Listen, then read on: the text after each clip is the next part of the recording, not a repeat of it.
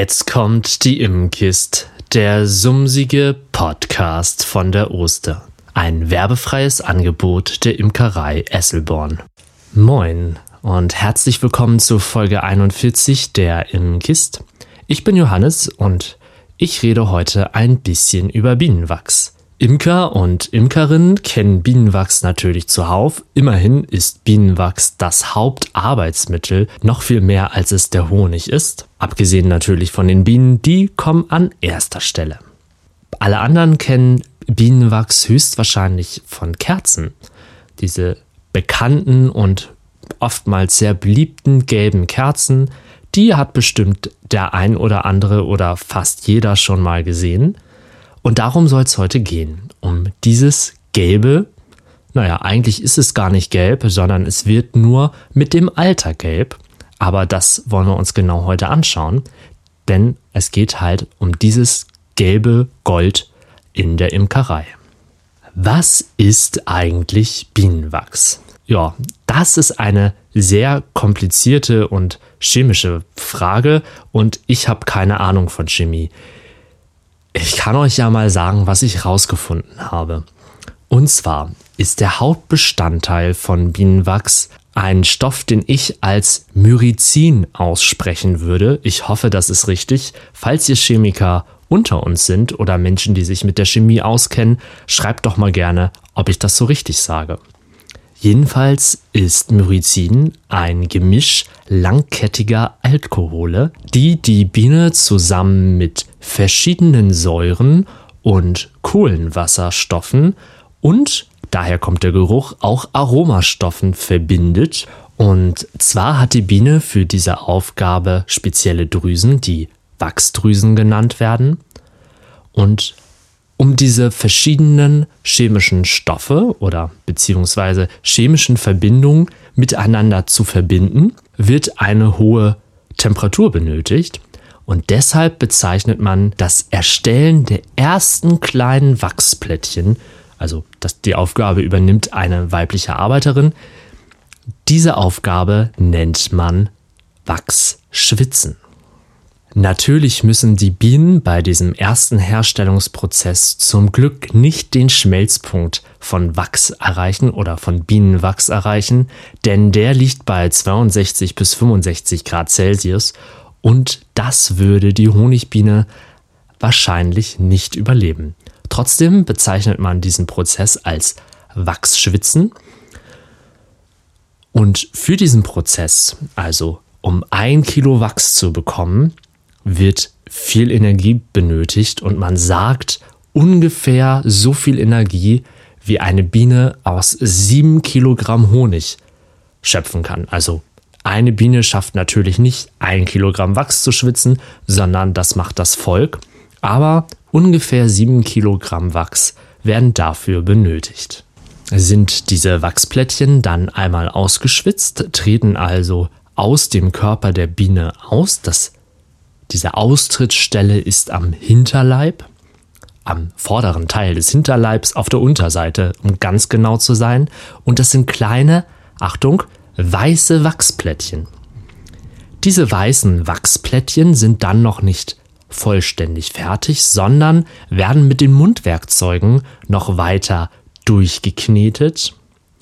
Und dann mit anderen Wachsplättchen, die von anderen Bienen geschwitzt worden sind, zusammengefügt zu einer Wabe.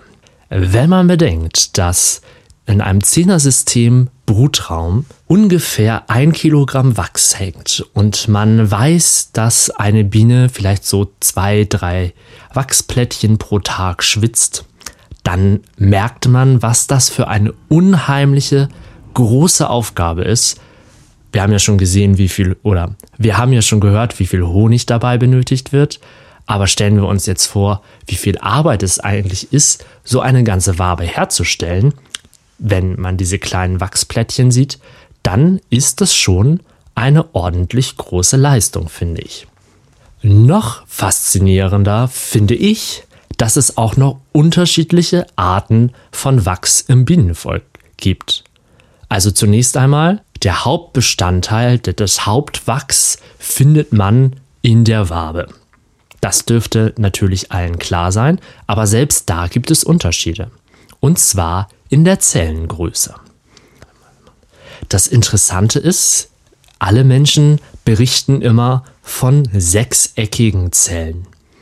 Wenn man sich aber eine Wabe mal ganz genau anschaut, dann sieht man, dass die Zellen zwar ein Sechseckmuster aufweisen, schaut man aber genau in die Zelle rein, sieht man, dass die Wände alle rund sind.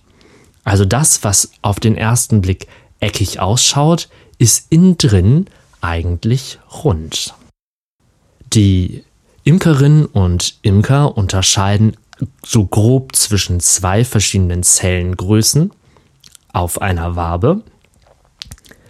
Auf der einen Seite haben wir Arbeiterinnenzellen, die haben einen Durchmesser von 5,4 mm.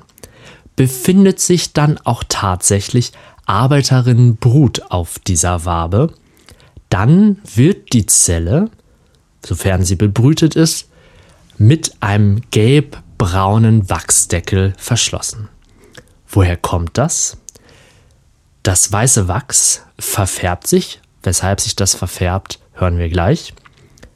Und beim Verschließen des Wachsdeckels wird Wachs aus der Wabe genommen und über die Zelle gezogen und dadurch hat dieser Wachsdeckel meistens die gleiche Farbe wie die Wabe, auf der die Zelle ist. Ist hingegen Futter, also Honig eingelagert, dann gibt es meistens einen flachen weißen Deckel über der Zelle.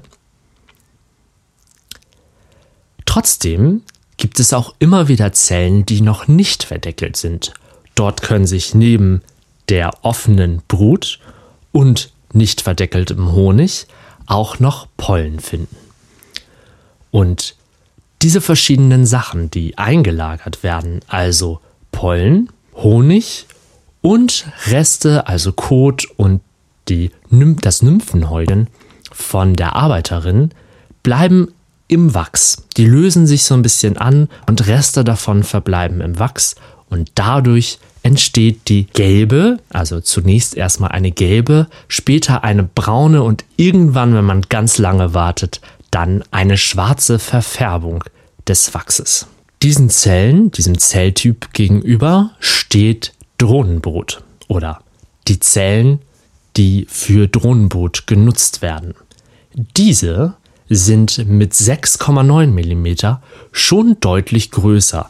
Also diesen Unterschied kann man mit etwas Übung mit dem bloßen Auge erkennen. In Drohnenzellen wird in der Regel kein bis kaum Futter eingelagert und auch das Wachs ausschneidet.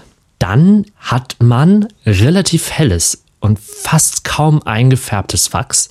Also die Drohnenzellen sind dementsprechend auch meistens mit einem etwas helleren Zelldeckel verschlossen und dieser ist ganz auffällig stark nach außen gewölbt. Einfach aufgrund der Tatsache, dass die Männer ein bisschen größer sind. Manchmal kommt es vor, dass auch eine relativ frische Wabe, sei es nun im Drohnenmaß oder im Arbeiterinnenmaß, so leicht gelb-bräunlich wird.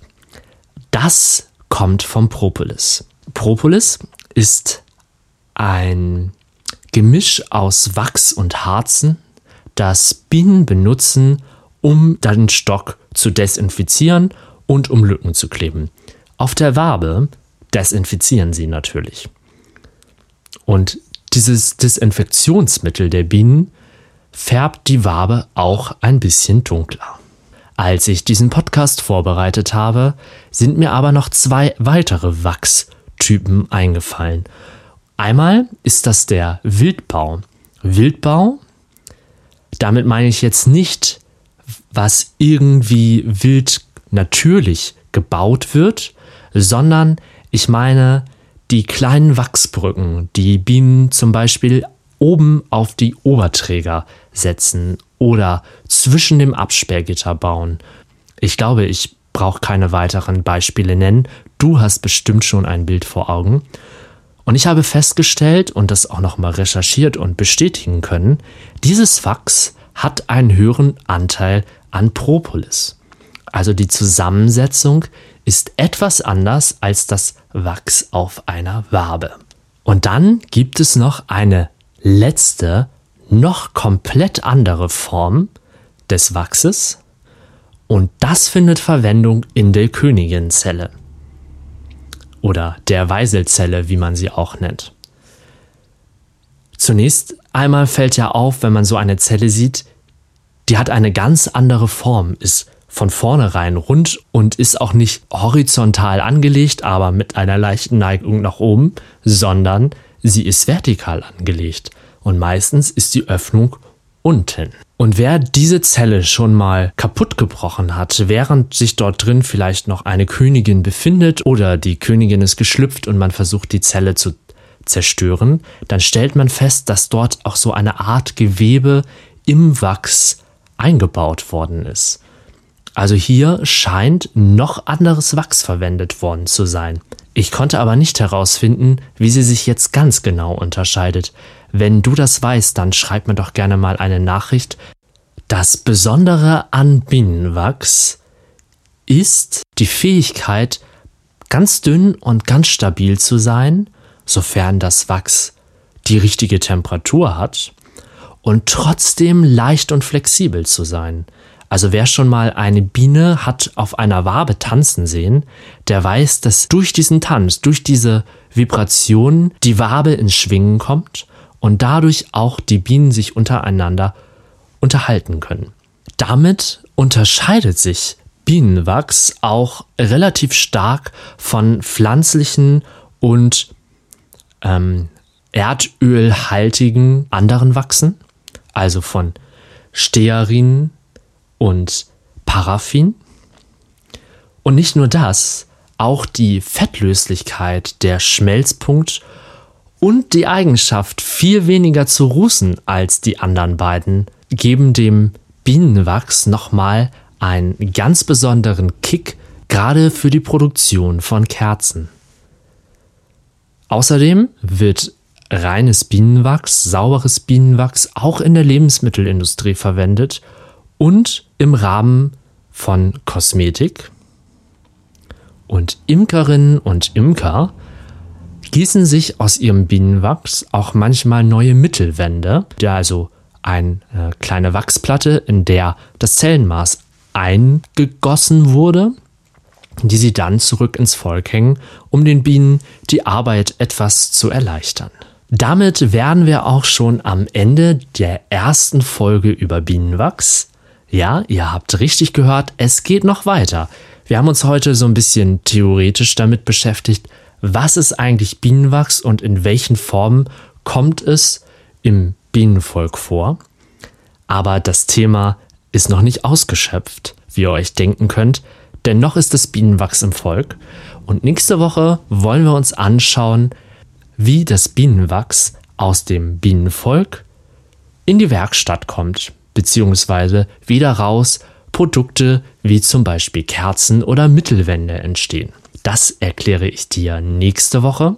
Und übernächste Woche schauen wir uns nochmal die Wachsproblematik an. Denn Bienenwachs ist eine Art Tagebuch.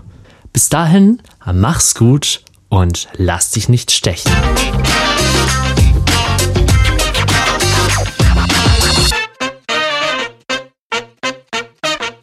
Das war die Immenkist, der sumsige Podcast von der Oster.